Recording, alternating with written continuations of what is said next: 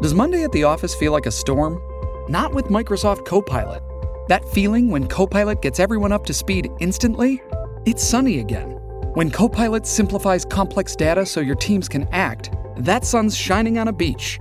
And when Copilot uncovers hidden insights, you're on that beach with your people and you find buried treasure. That's Microsoft Copilot. Learn more at Microsoft.com/slash AI for all. It's only a kick, a jump, a block. It's only a serve. It's only a tackle, a run. It's only for the fans. After all, it's only pressure. You got this. Adidas. Navigation system Please say a command. on. Ignition powered. Seatbelts fastened. Shift drive. Twin Cities sports fans, hold on tight. Live from the TCL broadcast studios, this is the Ride with Reusse. He's going the distance. He's going full speed. You know, I think the second or third uh, rule of the SID rules, the 15 SID rules Yes. that you uh, need to write your own SID column, which have been around for 25 years. Well, straddle the fence until you see which way the wind's blowing uh, Yep. was, is one of them, one of the good ones. Now, here's the good news about I did take the plunge Monday on Case Keenum and said that Teddy Bridgewater was going to start. You were convinced. I was convinced because of the way uh, Zim stated it for us that he had a he, he had a talk with Case, and then he was going to talk to the two quarterbacks, and then he had to address the team on Wednesday. And my presumption was, well, you wouldn't address the you wouldn't have to address the team if you're sticking with Case Keenum, right? mm-hmm. That's your quarterback. But then I got to thinking, because about six weeks ago, I had said Teddy Bridgewater will be playing in December, but they're going to have, uh, you know, they'll have, they won't play him twice in five days. Like you're going to have to play him now, right? Sunday and then Thursday. The Detroit game. So I'm going back to my original point that, hey, I was right all along. So you're not flip flopping. No, you're just merely going back I- to the original prediction. That's right. Gotcha. I I did flop a little Monday, but I'm going back to the original Right. prediction. Yes. So, I thought of something when I was. Uh, but now that I think about it, he could actually play him Thursday in Detroit, and then have Without- ten days. because he wouldn't have the short week, right? Yeah. Because he wouldn't be playing on So Sunday. I could be 0 for 2 on my hot takes. That- there. that could be there's a- possible. there's a good possibility. I had a thought though, and I think because you know Zim, Zim's a guy where he doesn't he, he likes the perception of being owly, and he likes the perception of being kind of a tough guy.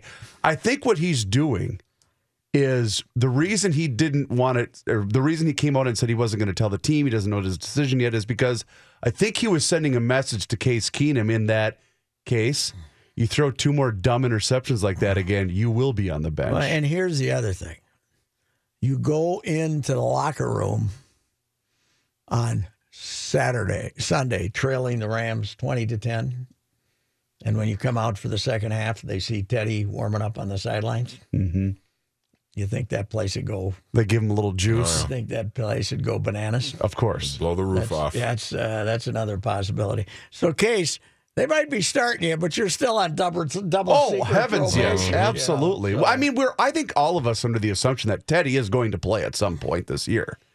We just don't yeah, exactly you know gotta find something out. You got to find something out. Uh, it is really a mystery of, of what happens though if he doesn't play a sub, you know, several games to give you an idea. What do you do now that he's active? Are you really going to say?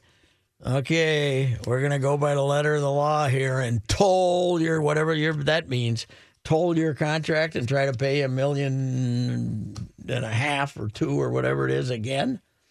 Do But I thought once they activated him, they couldn't No, do that anymore. No, no, no, no. So if he doesn't see any If game action, no, no. The the according to the bylaws, if he's on the pup list for six games, you can toll the contract. Nobody has ever done that when a guy did not stay on the pup list all year, but they can if they want to.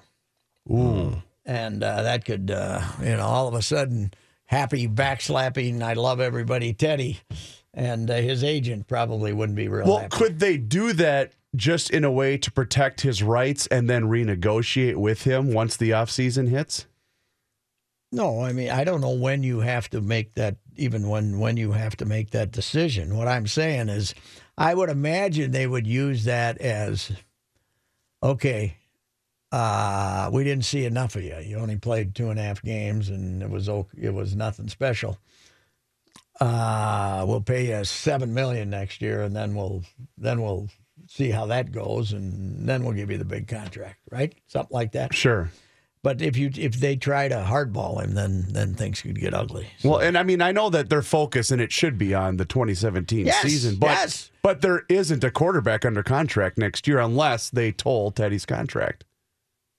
'Cause they're all free uh, agents. Well, Bridgewater's not going anywhere if you pay him, but you don't know if he can play. hmm Yeah. It is they almost it is uh, it's an interesting situation that's for sure. But Keenum at least starts. In fact, that's my new theory. He Teddy plays the second half, the place goes crazy. and Teddy leads him to victory. you victory. just said three minutes ago. that's You're my new just theory. you're just throwing up a bunch of different combinations Yeah. so In that you can say I'm you were right. right. on one of them, right? I'm right. I'm straddling that fence, baby. I'm straddling that fence. I will hit Style. on one of these Good predictions. style. I'm doogieing it here, baby. Oh, today. my God. I'm doogieing it here. No, no, no, I no. don't know. No. You know what? If you were wait a minute, if you were doogieing it, you would say you asked Zim who was going to start, and he was going to give you three out or three. Three- yeah, he was going to give you guesses. three guesses. Yeah. When when will you first play Teddy? Well, halftime or not at all or uh, yeah. Okay. Well, it is an interesting thing, but I Yeah. Zim today kind of proved to me that there's no sense in uh, in jumping at it. Here's the deal, though. I hear a lot of people say, "Well, if you go to Teddy, you can go back to Keenum." Sure. You know, Yeah, if you good. start a game and Teddy's not good, you can go back to Case- Keenum. What's What what's what's Keenum gonna do? What's like if, he- yeah. if, Teddy comes in and stinks up the joint, yeah. and you want to go back to what's Keenum gonna Yeah, say? if- nope, if- I don't want to play. If you if you start Teddy, at, but that's the theory. Oh, you can't go back. Yeah, yeah, you can. yeah, you can. People get too uh, crazy about Keenum's been a backup his whole career. He's used to this. Yeah. So anyway, Keenum starts on. Uh, uh, I guess we knew that last night when they announced that Keenum was going to be the uh, quarterback. the one that was gonna uh, talk. do the uh, interview. But uh, good luck to you, Case. And as I said yesterday, among the many things I said, the Vikings' problem is a little different than everybody else. You got two quarterbacks, you don't know which one's better, right? Everybody else with the quarterback controversy is they don't know which one's worse. You know, every which one's the least awful. Well- the Vikings don't have that problem, Right. right?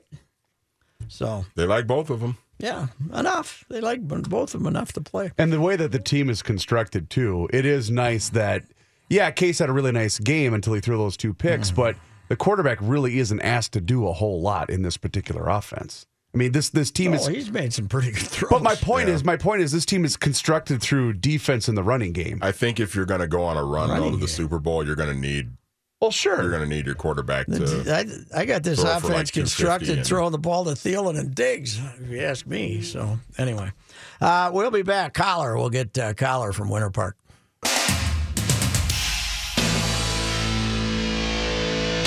Matthew Coller covers the Vikings and other matters for E 1500ESPN.com. Uh, okay, what's your read on the latest quarterback news, sir? Uh, my read is kind of that uh, Zimmer is waiting for uh, Case Keenum to open the door for him to bench Case Keenum, but he did not do that on Sunday, so he's going to get the next start. I think if Case Keenum had gone out and uh, thrown only the interceptions and not the touchdowns, then we would have been seeing Teddy Bridgewater this week. But I got the idea that uh, Everson Griffen said, if it ain't broke, then don't fix it. I think that's kind of how Zimmer is, only he's waiting for it to break, and then he's going to fix it. Do you think there's any reluctance to uh, bring back Teddy and then have him start two games in a five day period or four day period? Do you think that might have anything to do with it?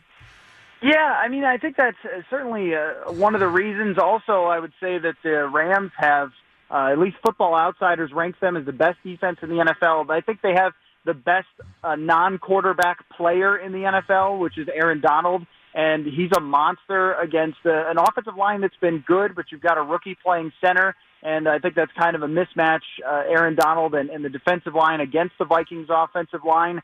So you'd be probably putting Teddy Bridgewater under a lot of pressure if you put him out in this game. And I've always kind of had it in my mind that Zimmer might see an advantage to having Teddy Bridgewater game planning for the Detroit Lions all week long. Not that he couldn't come in at halftime or something like that, but planning out for him to start in that game while everyone else on both teams does not get the game plan and then has to play on the short week, maybe having Bridgewater already ready to go. But then, I mean, it is a fair point that if you start him after the Thanksgiving game, then you get that extra time to prepare him. I mean, it's I, it's hard to get a read on exactly what he's going to do, but I think barring a Keenum meltdown, there is a possibility that Zimmer has a date in mind that he's going to stick to unless Keenum has really great games every week.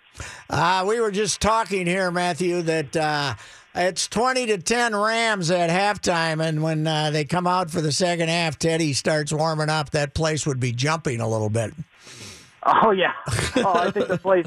I think that there's a lot of people who are probably buying tickets just in case they get to, Teddy. I mean, he has remained as the most popular Minnesota Viking player all the way through this, even when people were starting to buy into Sam Bradford. I think there's maybe a handful of fans who uh, doubt uh, how good Teddy really is, but if you brought him out at halftime, I think the place would go nuts. And I see that as a possible scenario too. I mean, I heard you guys talking about it. That uh, I feel the same way. That I've kind of stuck to. I think Thanksgiving Day is a possibility, but you could talk yourself into so many different scenarios. I mean, there's even the possibility that they would wait for Case Keenum to to go on the road, these three straight road games after this week, and then try to bring back Teddy later on for the final three games, even to give him lots of practice to be uh, totally uh, in the offense and feel really comfortable. I mean, I I really don't know which way it's going to play out, and I can tell you the last guy who's giving any indications is Zimmer, outside of the fact that he's not naming Case Keenum as quarterback for the rest of the year. So I think we know it's in his mind that Bridgewater is going to come back at some point. We just don't really know when. All right, you're you're Mister uh, All Twenty Two. You watch the whole thing. What? How does Adam Thielen uh, get himself? It's not all play design. How does Adam Thielen get himself open so often? Uh, I think it's route running detail is probably it. I mean, uh, the great thing about the coach's film is that you can watch all the way from up top, so you can see what the defense was doing on a particular play and what Adam Thielen did to get open. And just one example, uh, Adam Thielen against uh, had I, I think maybe a 30-yard reception, something like that, against one of the top Washington corners. Uh, He cut inside as if he was going on a slant, and then slammed so hard on the brakes his shoulders were turned in one direction, but then he was able to spin the opposite way super quick, and the corner couldn't turn his hips fast enough, and that gave him enough separation. I think the other thing is, too, that Adam Thielen does not need to be that open to catch the ball, which is another big advantage. He does get himself open with incredible route running, but I think another part of it is just that there were a few catches on Sunday where he's not even really that open, but Keenum throws him the ball and he's able to, to bring it in even with a guy draped all over him. It's kind of with him and Diggs, there's so many similarities. They both are these all around wide receivers. It's not like they just do one thing well. They just go deep or they just go underneath and get yards after the catch. So if you're an opponent and you have both of these guys, they can do anything on any play. There's no way to game plan or scheme them to limit them because if you if you try to stop the deep ball, then they'll go underneath. There was a 38-yard reception uh, where Thielen had a quick slant too, so he can run after the catch. He can break tackles. I mean, it really is amazing with both of these wide receivers how good of all-around players they really are. Did our guy Laquan get a catch uh, Sunday? If he did, I missed it. Uh, he did not. He, I may, think he, he was played. is it first zero in a while then, right? Uh, I think he only played about uh, 35% of the snaps. And uh, yeah, he had one target, and it was a bad throw from Case Keenum, and that was it. And I think this week you probably won't see Treadwell a lot either because with this defensive line, I think they're going to use a lot of the two tight end sets. And the, the two tight end sets have been huge for them with the play action, that 51 yard pass to Stefon Diggs. They had David Morgan in.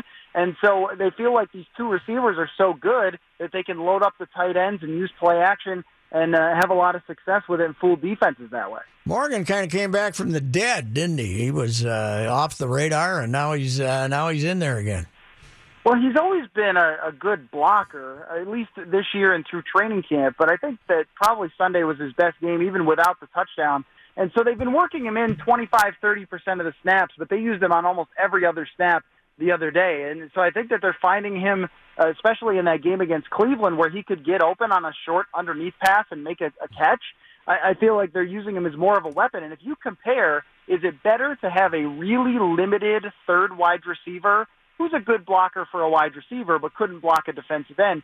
Or is it better to have a second tight end who can catch short passes and block? And the, the other thing, too, is when they have two tight ends in, the other team usually brings in three linebackers. So if you have three linebackers trying to uh, play in the zone when you have these two great wide receivers, I, I think that's a big advantage. So I think we may see more David Morgan than Laquan Treadwell going down the stretch. Yeah, I saw. I think it was the Strib wrote a piece about how Laquan is uh, kind of starting to pay off. I think he's got 11 catches, right?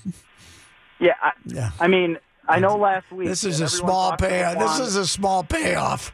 That was that we, was just we've that- just had this story over and over and over again that oh yeah the light went on for Treadwell in the third week of camp the light went on in preseason the light went on midway through the the light isn't coming on with Laquan Treadwell I, I don't I just don't see it well, especially with those other two guys. I mean, what the hell? Uh, you know, you're not. Uh, you're gonna you're gonna get him in on a lot more plays so you can have Thielen and Diggs sit down. That doesn't work that way.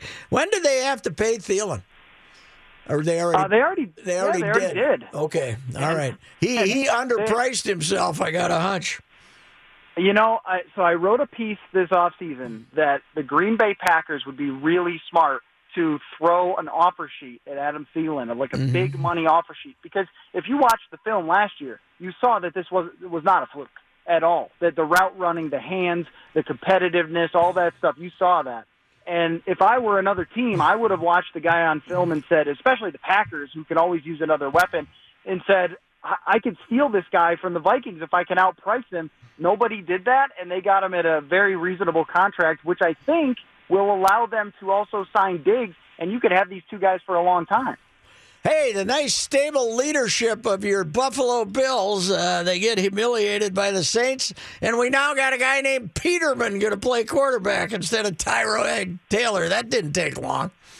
Uh, you know what? It's really funny. I've seen a lot of people defending Tyrod Taylor on Twitter today, and uh, I covered him for a year in Buffalo, and I've I've kept up with their games. He's not a very good quarterback. He's got a lot of limitations, and they changed offenses uh, to where it didn't really fit his skill set because he can really only do two things: he can launch it deep, or he can run with it, and that's it. He's not very good at le- uh, reading the line of scrimmage. He gets sacked all the time.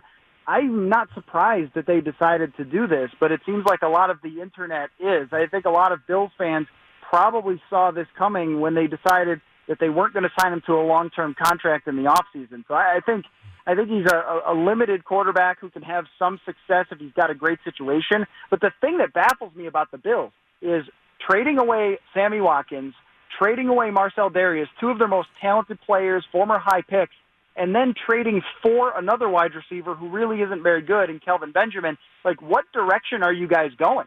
Are you guys trying to win the Super Bowl? Are you trying to make the playoffs? Are you tanking? What are you doing? And I guess it, it shouldn't surprise anyone that a Bills franchise doesn't really know what they're doing. I heard what I heard someone uh, last night uh, talking about the improved Carolina Panthers, and he said one reason they're improved is they got rid of a slow receiver like Calvin Benjamin.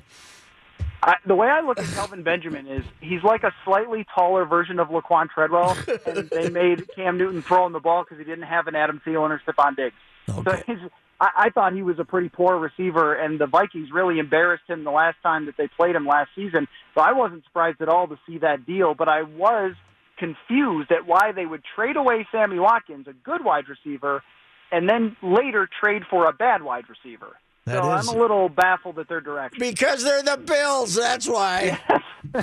All right, Uh, thank you, yeah, Matthew. yeah. Thank you. Thanks, Pat. All right, Matthew Coller, uh, Viking, does a great job. Uh, I'm, I mean this now, sincerely, not as a homer. E 1500ESPN.com. He does a terrific job covering the Vikings. He breaks stuff down. He breaks it down.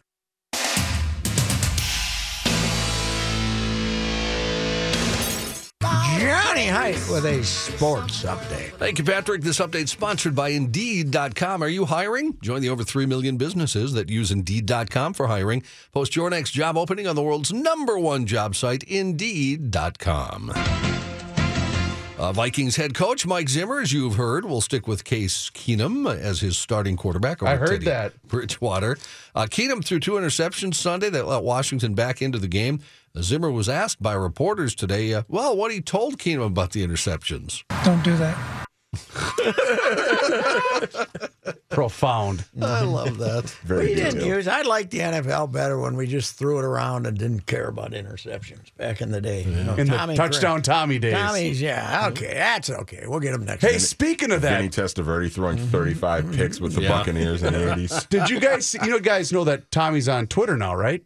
I did not. no, He, uh, I'm going to try to find this. This was just the other day. He put out a tweet. I think Randball retweeted it. That's why I saw it because I don't follow Touchdown Tommy. But basically, it was something to the effect of, "Hey, feeling like throwing the ball around this weekend? Who's up for a game of catch before the Vikes game on Sunday? Oh, God. That'd be fantastic." yeah, he's been hanging around a little, hasn't he? Maybe trying to get a few appearances. Wasn't he? Uh, wasn't he coaching somewhere too? One of the high schools here locally. I Here? thought- I thought so. Well, he's not living back here, is he? Oh, I thought No, maybe don't he was. So he's still living in Texas. Yeah, here he goes. I think I still have a few passes in me. Who wants to toss around the old pigskin Sunday before the game tailgate? That's awesome. Meanwhile, the Vikes uh, looks like they'll be getting back their starting right tackle to play against the Rams. Mike Remmers missed lack, uh, last week's game with a concussion. Back at practice for the Vikings on a limited basis. Andrew Sendejo, who left in the fourth quarter of the game against the Redskins, has a groin injury. He did not participate in practice today. And Everson Griffen still limited in practice, but he uh, told reporters his foot injury is improving. He plans to play this week. Across the border, Aaron Rodgers took snaps from a trainer and whipped a towel in a throwing motion during today's practice, according to Tom Silverstein of the Milwaukee Journal Sentinel. Marked the first time Rodgers did anything during the portion of practice open to the media since he broke his right collarbone. Can you imagine if he plays in Week 16 against the Vikings? Yeah. Did you see the uh, the Packers Brett? might be six and eight by then. Did though. you see Yeah. what Brett Hundley's quarterback rating was in the fourth quarter uh, Sunday? I missed it. Perfect. The first perfect fourth quarter. Favre never had one. Rodgers never had one. Really? Wow. Brett Hundley had So you're saying the torch has been The passed? torch has been passed. I'll say one thing: Rodgers was quite the teammate on the sideline when Hundley threw that Oh, long yeah. touchdown pass. He was. Uh, What's funny too is Matt Flynn also has like the single game touchdown pass record too from that one big game he had against right? the Lions. Yeah, six or six or seven. yeah. Yeah. Uh, one other NFL note late this afternoon, Cowboys running back Ezekiel Elliott has withdrawn his appeal of his six game suspension. That announced by his agents. He'll return to the Cowboys Christmas Eve against the Seattle Seahawks. Meanwhile, he's in a foreign land working out, and the NFL is going nuts because they can't monitor him. Zim, what would you say to Zeke if he thought about doing that? Don't do that. Don't do that, Zeke. No, no, Zeke, go to the foreign land. Of the, you know, I'd go to the hills of Uruguay and let those jackasses try to find me. Twins manager Paul Molitor, of course, named American League Manager of the Year yesterday. He was on with Mackey and Judd this morning here on 1500 ESPN. They talked about dealing with all the Twins' young players this past season. You know, I, I just look at it that I, I, I remind myself every day that this is a really hard game, and uh, you know, you you would like to see certain things that happen that don't, and you sometimes get a little frustrated. But you remember that that's uh, something that you endured as a player too. So I, I just think trying to be empathetic and understanding that the game's not as easy as it might look sometimes when you watch it on television. Molitor also told the fellas he expects the team will be busy in the offseason trying to upgrade their pitching staff. The Twins avoided the $3 million contract of 16 year old Dominican shortstop Jelfry Marte due to an issue the team discovered during a physical. Uh, that issue apparently related to Marte's vision. He's now a free agent. He worked out yesterday for some clubs in Orlando. With Marte's contract voided, the Twins have an extra $3 million available in their bonus pool for the 2017-18 signing period, which ends June 15th of 2018. Uh, Otani, Otani, I'd be all right with that. Otani. Japanese two-way star Shohei We've done very well with Asian guys, so uh, let's uh, let's bring in another one. Otani, the biggest name on the verge of becoming eligible to, uh, to sign, and Cuban center fielder Julio Pablo Martinez also likely to be declared a free agent during the current signing period. All right. Thank you, Johnny. You bet. Uh, Oh, Jordan Bianchi coming up. Uh, we'll uh, preview the last day of the Monster Cup Cup racing.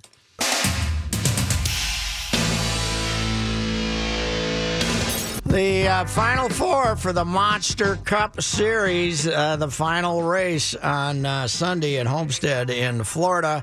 Kyle Busch, Brad Keselowski, and Kevin Harvick, all champions at one time of the Cup, and Martin Truex Jr., who's won seven races this year and is the leading uh, leader going into the uh, championship uh, race on Sunday. Uh, Jordan Bianchi is with us. Uh, he covers uh, Cup racing for SB Nation. So tell me, Jordan, my guy Martin Truex Jr if obviously if one of the other guys win, they win. But uh, if one of the other guys doesn't win, where does he have to finish to win? Well, it's best finish wins the championship. So out, of these Oh, four really? drivers, who yeah, so whoever finishes the highest out of these four guys wins the championship. That could be first, as we've seen the last couple of years. That could be 16th. It could be 36th. It just kind of depends. But the way this has played out the last few years is you have to be on your game, and the best drivers have typically risen up and and showing that they deserve to be champion. And we saw it in 2014, we saw it in 15 and 16. Uh, the guy who wins the championship wins this race, and I think that's probably what you're going to see on Sunday. And so the deal is that there's no real, once you're in the final four, there's no advantage. There, there is no advantage. It is a straight one race winner, basically winner take all format. There's no points. There's nothing else. It is just beat the other three guys you're racing against. Well, I was talking to the great Dave Ferroni last night, who's Martin Truex uh, Jr.'s uh, PR guy for Furniture Row Racing. Uh, he was telling me that uh, Truex has won four times on mile and a half tracks this year. Four or five times uh, of- of his wins have been on mile and a half. Truex has got seven wins on the season, and six of those seven wins Six? are mile and a half racetracks. Okay. And that is why, if you look at Homestead and you look at that team, they are the team to beat. You can make a case for the other three guys and why they might win it, but at the end of the day, if Truex doesn't win this championship, it's going to be because he probably screwed up or something happened to him to take him out. That is how good he's been on these kind of racetracks. So how does that work? How do you suddenly become dominant on a mile? Is that it's a little bit different of a car, but what what's how does that work? Well, the mile and a half racetracks are really a testament to horsepower. You've got to have a great engine and aerodynamics, and you've got to have your, you've got to have a great setup, a chassis setup, and you've got to have a lot of different things. You know, you go to a short track like Martinsville, that's really a driver's track. A, a great driver can take a bad car and do good things there. On these mile and a half racetracks, it is a total team effort. You've got to have the whole package. You've got to have the driver, you've got to have the crew chief, you've got to have the race car, and you've got to be able to execute. And that's what these guys have done. They have found a package that works for them. That and a lot of these mile and a half racetracks, you can carry over the setups. And there's the there's a lot of characteristics that are the, the same. There's obviously some different things, but there's things that carry over. And if you hit on it, you can often carry that to different racetracks and have success. And that's what you've seen this year with Martin Truex Jr. Uh, Mr. Ferroni gave me a great stat last night. In 2014, when uh, Truex Jr. Uh, joined uh, Furniture Row Racing, they read they led for one lap at Talladega. You probably were aware of this. And this year they've led for what over 2,000 laps, right? Or- Yeah, yeah, and it's not just this year. I mean, if you go back to it, I mean, the first year with Martin Truex Jr. when he was with Furniture Row Racing in 2014, they, they were bad. I mean, they mm-hmm. finished 26 in points somewhere in there. They were they were awful. And then 2015, they were the surprise Cinderella team and ended up making it to the Final Four. And they ended up finishing fourth out of fourth, but it was still a great run for them. And then in 16, they dominated, and this year they've dominated. So this is really a testament to this team. It's just kind of incremental growth you know, bad to good to great to now exceptional. And now the only thing they haven't done is win the championship, and, and that's what they have left to do. Have you been out to Denver to the shop? I have not personally. It's on the. Uh, I'm working on something about that, but it is. It is in a basically a business district, and there's no Yeah, name right. on the. the That's what- there's no name on the door or anything like that. It's, you have no idea that it's a race team. That's what Dave told me. He says you go down to Charlotte and it's like uh, you know everybody's got uh, all these uh, stadiums almost. It's so wonderful. And he says you go to this place out in Denver and it's a warehouse district next to a next to a dog food uh, uh, factory Yeah, or something. it's like a Purina or something like that. Yeah. right. And but he says when you open the door, you find out they got everything that everybody else has. They do, and and it actually works to their advantage because you know what often happens is these guys, all these teams are based in North Carolina, so these these, these crew guys will basically jump from team to team Yes. to team, and when they do that, they take secrets with them, and nothing stays secret very long because you know everybody's talking and they're having lunch together and whatnot, and they're friends. Well, when you work for Furniture Racing, you commit to working in Denver, Colorado, so Yeah. you're living out there full time. You're, it's not easy to switch teams. It's not easy to get a different job. You're not going out to lunch with guys from different teams and, and spilling state secrets. Everything kind of stays in house, and that's really helped them become where they are now. Is because they, like I said, they've hit on things that works well for them, and that isn't going outside of their house. It's all staying in house. Dave gave me another uh, great little nugget last night. He uh, he was working for McDonald's and wrote the uh, the release when Chase Elliott was born.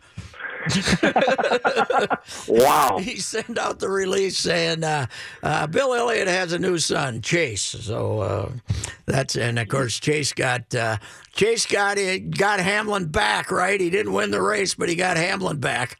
No, he paid Hamlin back, and that's not Chase Elliott's character. Chase is a pretty clean driver, kind of like his father. Doesn't make mistakes, very smooth. But Hamlin, you know, ruffled his feathers a couple weeks ago at Martinsville and took him out of the race. And Chase paid him back. I mean, it was it was not obvious. It was very subtle, but it, it certainly hurt Hamlin because it knocked Hamlin out of the championship final. And uh, did Hamlin take it okay, or were, were, were are there threats? Were there threats made or not? No threats. Hamlin was certainly ruffled. Uh, he wasn't happy, and it was. I think Hamlin was more bothered by the fact that people are now booing him. Hamlin's kind of a sensitive driver, I Okay. think, he and he's not someone who's been booed throughout his career. But in the last couple months, for a lot of different reasons, and now because mainly because of this, he is probably NASCAR's most hated driver, and I use this loosely, but he's the most vilified driver Right now, And he, yes, and he, and it's going to stay with him for a while. He's not going to shake this, and you can tell it bothers him a little bit. He had a couple tweets this week that you could look at, and you read between the lines, and you're thinking, okay, you, you can tell this is this is not sitting well with him. How many years have we had the had this system where we uh, put four guys in the fi- in the final basically and said go get them? 2014. Okay, is, is it the right number? Do they feel is there any conversation? Is four the right number? Do they need a higher number? What do they do? They like the way it's working? No, they like it a lot. I mean, it, it, you could argue that maybe there's too many drivers in the playoffs, but it's 16 drivers and you eliminate four every three races. So it's, you know, 16, 8, 4, and it works out well. And you get the, the and it's worked out this year, especially where you get four of the, probably the, so four of the five best drivers this season. Um, and if you start adding that a little bit, it's like any it's like any sport. You start watering it down a little bit, you're going to get guys in the in the championship final that really don't deserve to be there. Or if you look at their totality of the regular season and playoffs, I think four is a good number. That they, it, it works for them, and it, it rewards the, the best teams who are come through at, at the most opportune times in the playoffs. They changed up the uh, the the uh, nine races leading up to Homestead a little bit this year. Did that work out okay? Yeah, it worked out okay. It's going to be interesting next year because they're going to move in. You're going to move Richmond, and Oh, you're going to have a right. road course next year, especially. So it's worked out well. The schedule definitely needs to be tweaked some more. Um, there's a lot of restrictions that they can do because of different contracts and stuff, but they're they're doing what they can to make it better, and I and I give them credit for that. Is Homestead? have long said the schedule's way too long and it needs to Yeah, be tweaked. yeah, but what are they going to do? Are they going to they they're, are they going to go to thirty two races or what? What are they going to do? That's a great question. Um, they they can't do anything until after 20,000 2022, so they've got some time to figure that out. But it wouldn't be surprising if you maybe scale that back a little bit. When you have a season that goes from mid February to mid November, that's a long time, and you're going to a lot of racetracks that have two dates that probably don't need two dates. Those markets are overserved. Uh, Michigan, spread it out a Michigan doesn't bit. need Michigan doesn't need two, and Pocono doesn't need two. right? There, there's a lot, that, and you could say the same thing about Dover and Kansas. And there are a lot of tracks that have two races that, frankly, don't deserve them and are unwarranted. Hey, uh, is Homestead the right place to end it? I like it. It's a great racetrack. It's a mile and a half racetrack, which is uh, the predominant kind of track on the schedule. Um, it, but the guys can race here, and you can it's multiple grooves. You can you know run high, low, middle, a lot of passing. Uh, it's not a short track. I mean, if you're asking me where we could end it, Bristol, Richmond, Martinsville would be great, but you also have to look at the weather. No one wants to go to Virginia or Tennessee in, in mid-November. South Florida at this time of year, a great racetrack. I, I think they've done a really good job of marketing this too. It's kind of a destination weekend, you know, championship weekend. I have no complaint. Uh, coin flip, or who do you like uh, Sunday? Uh, Martin Truex Jr. is the favorite. Kyle Busch is right there as well. Uh, Kevin Harvick and Brad Keselowski, they have a puncher's chance. They probably need a little bit of uh, things to kind of go their way, but I think at the end of the day, it's going to be settled between Martin Truex Jr. and Kyle Busch. All right, Jordan. Uh, we'll talk to you uh, during the off season, sir. Thank you, sir. Have a great day. All right, uh, Jordan Bianchi. Uh, NASCAR winds her up on uh, Sunday at Homestead. Uh, Kyle Busch, Brad Keselowski, Kevin Harvick, and uh, our sentimental favorite, Martin Truex Jr., because our guy Dave Ferroni works for him.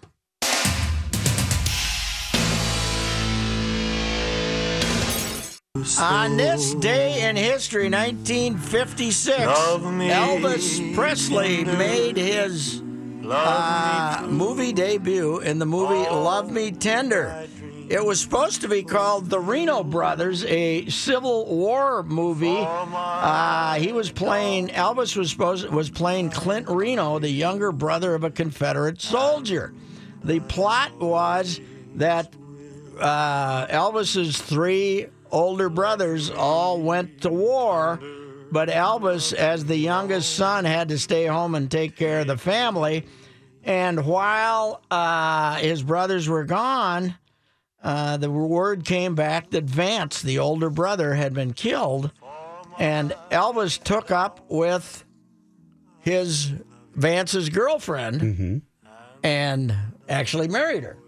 Deborah Oh. Paget played the girlfriend. You know what happened then, don't you? I can only imagine. Vance wasn't dead. No. Vance came back, and uh, Vance uh, tried to, uh, you know, Vance took it like a man that he realized that the oh, because he had she had- never married Deborah. Paget. Sure that she had moved on. Yeah, she'd moved on, but Elvis became very ah. jealous. Oh. Anytime he saw the two of them together, Together, sure, I can imagine. very jealous. But they instead of the Reno brothers, they changed it to "Love Me Tender" because Elvis had released the song "Love Me Tender" and it had become a huge hit. And they thought, you know they what? wrote they wrote Elvis sw- singing into the middle of the thing. It was the only movie of 31 features he made where he wasn't the lead character. Uh, he wasn't cast as uh, you know he didn't get top billing. It Sure. was the first, the only time in 31 movies that he made uh, that he didn't get top billing. Uh, he did well at the box office, but it debuted as number two because Giant was also released at the same time, and that was the movie after, right after James Dean had gotten killed in the car crash, and it was released posthumously.